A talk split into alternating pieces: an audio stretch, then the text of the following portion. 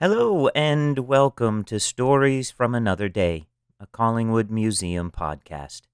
I'm your host, Ken Mahar, and together we're on a journey through history to uncover the stories of the people and the events that make our town of Collingwood the amazing place it is today. This is episode number 26, and today's story is The Last Chapter.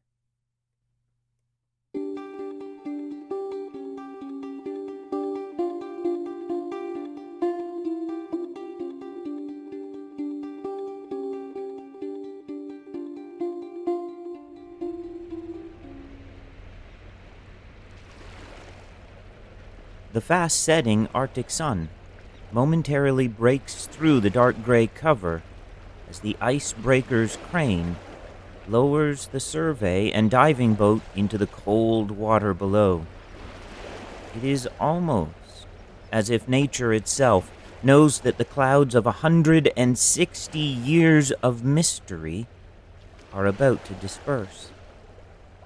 This day an important part of the mystery of the famed Franklin expedition will finally be solved. The final chapter of their story would be written, and Collingwood would have a hand in it. As Paul Watson, writer for the Toronto Star, recounts, it's 4:30 p.m. on Sunday, September the 2nd, 2014. Icy winds blowing in from the north, cutting across the icebreaker's bow between 16 and 20 knots.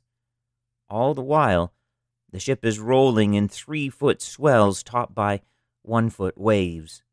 The seas are getting rough, and night is closing in. They would only have about 40 minutes, but in that time they were able to get images that confirmed the long sought discovery. They are finally, after all those years of long searching, looking at one of the ships of the ill fated expedition, which would later be identified as the HMS Erebus. As the curators of the Royal Museums Greenwich discuss in great detail, the Terror and the Erebus had sailed together for some years in the pursuit of polar exploration under the command of James Clark Ross. They joined for an expedition into the Antarctic from 1839 to 1843, there surviving storms and even a major collision at sea. While there, they circumnavigated the continent, mapping large areas of the Antarctica and the Ross Ice Shelf, setting the scene for all future polar exploration. Following their return from the South Pole regions, these two ships were refitted and restocked for a voyage of scientific and geographical exploration, this time through the elusive Northwest Passage under Sir John Franklin. The two ships set sail in 1845 and were last seen by a whaler named Enterprise on July 28th of that same year.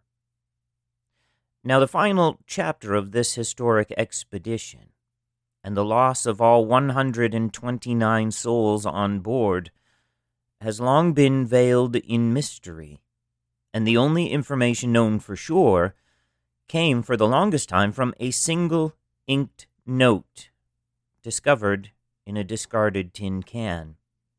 The note reported the abandonment of the ships trapped in heavy ice on April 22, 1848. That's a full three years after they were last seen by anyone else. The location of this note led many to believe that they knew the general area where the ships must have gone down. However, Inuit accounts had for over a hundred years at that point spoken of at least one ghost ship drifting south on the sea ice. It took a century of fruitless searching and a series of serendipitous events to finally prove those Inuit stories right. First, heavy sea ice blocked the flotilla of seven vessels from searching in the area known as Erebus Bay, so the search had to be moved far south of the Victoria Strait. Next, a pilot taking two archaeologists to just the right barren Arctic island for entirely unrelated work. One island in a thousand. And then, this pilot, while waiting for the researchers to do their job, walked the shoreline and found the single critical clue that had eluded generations of searchers.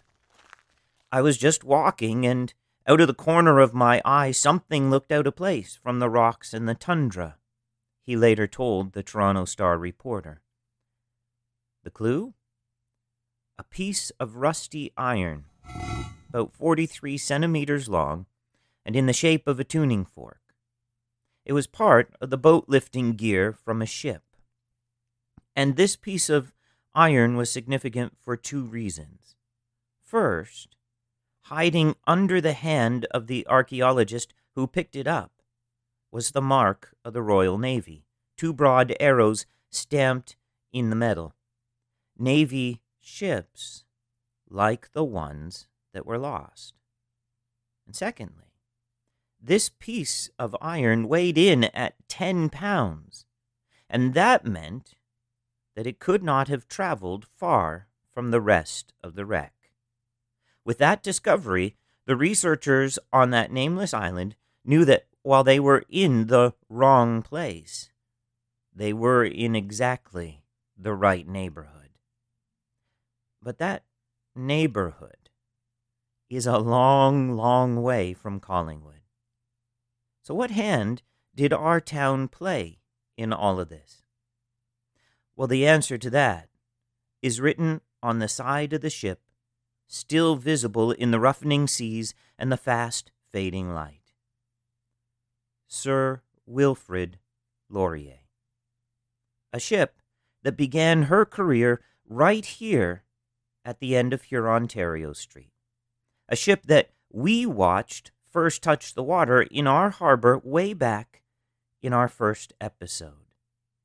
The very last ship to be built by the good people of Collingwood as their 100 year shipbuilding history came to a close. And this, dear listeners, is what I find so fascinating. In order to write the final chapter of the Franklin expedition, a mystery which itself is just slightly older than our town, the last chapter of our own shipyards had to be finished first. Something is lost before another lost thing can be found. And so, the HMS Erebus, a ship first launched half a world away and over 50 years before the Collingwood shipyards ever began, is finally found, almost by chance, by the CCGS Sir Wilfrid Laurier, the very last ship built in Collingwood, nearly 30 years after her shipyards closed.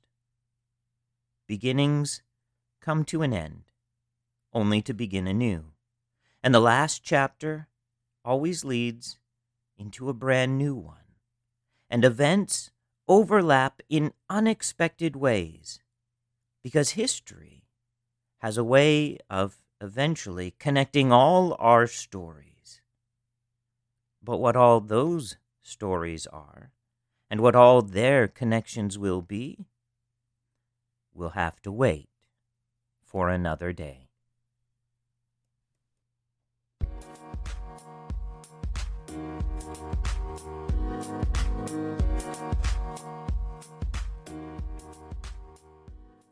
And with that, dear listeners, we are marking the last chapter of our first season of Stories from Another Day. It has been a wonderful experience, a great learning experience for me. First of all, in figuring out how to do a podcast, and secondly, in learning some of the wonderful stories connected to our town of Collingwood. Back in 2014, I was excited to hear the news of the discovery of the Erebus. Uh, I had no idea at the time, not being a volunteer at the museum, that it had any connection at all to our town and our town's shipbuilding history. This past season has been a real opportunity to learn and grow personally, and I want to thank each and every one of you for coming along for the ride. In particular, I'd like to thank all of the staff at the museum who have worked so hard and thanklessly at times behind the scenes, helping to make this podcast better than I could do it on my own.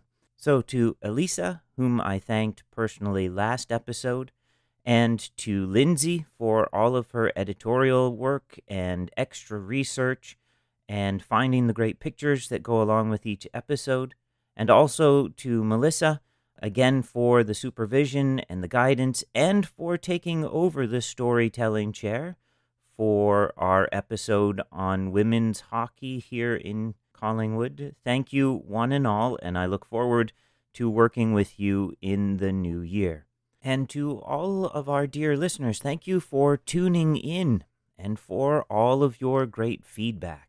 As always, we love to hear from you if you have any questions or comments on any of the episodes.